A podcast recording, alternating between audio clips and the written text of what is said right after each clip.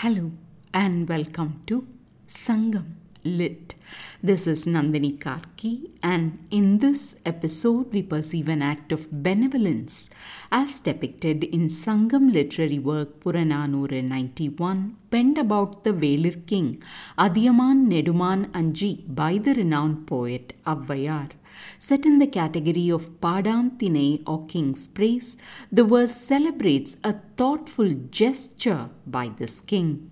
வளம்படுவாய் வாழ் ஏந்தி ஒன்னார் களம்பட கடந்த கழல் தொடி தடக்கை ஆர்களின் அரவின் அதியர்கோமான் போர் அடு திருவின் பொலந்தார் அஞ்சி பால்புரை பிறைநுதல் பொலிந்த சென்னி நீலமணி மிடற்று ஒருவன் போல மண்ணுக பெரும நீயே. தொல்நிலை பெருமலை விடரகத்து அருமிசை கொண்ட சிறு இலை நெல்லி தீங்கணி குறியாது ஆதல் நின் அகத்து அடக்கி சாதல் நீங்க எமக்கு இத்தனையே A song of much significance about this poet and her patron. The poet's words can be translated as follows Bearing your undefeated sword, assured of victory, your strong armlet clad arms won over opponents in the battlefield and relished the uproar causing toddy, O leader of the Adiyas, O Anji, who wears the wealth of battle victory around his neck as a golden garland. Like the great one who has a head adorned by a milk like crescent moon and a neck in the hue of blue sapphires, may you live, O Lord reaching the inaccessible cleft on that ancient mountain, with much difficulty you gathered that small leaved gooseberry tree's fruit, but without thinking of keeping the benefits of that fruit as a secret in your heart. To slay death in my path, you gave that to me.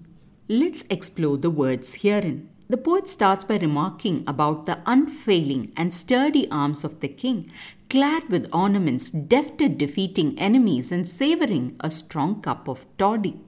Arms, expert at work and pleasure, sounds like. She praises the appearance and wealth of the king, remarking how he wears a golden garland around his neck, speaking of his success at war. After that description, the poet renders a blessing unto the king, saying that he should live like God Shiva, who wears a white crescent moon on his shining head and has a neck in the color of sapphires.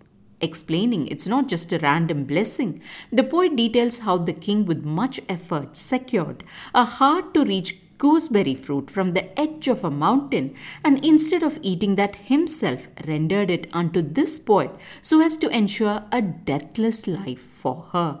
From this rendition, we can infer the belief in Sangam people about gooseberries in general and that particular rare gooseberry as a food that could remove death from the life of the one who eats it.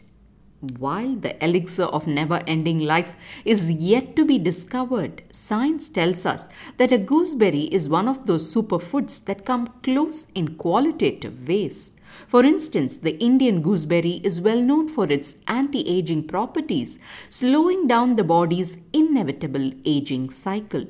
So, in a way, it's not far fetched for these ancient people to have considered that a gooseberry could keep death at bay.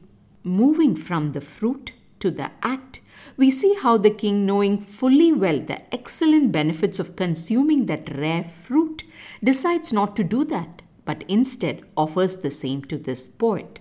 In that, there is a deep selflessness and goodwill towards another human.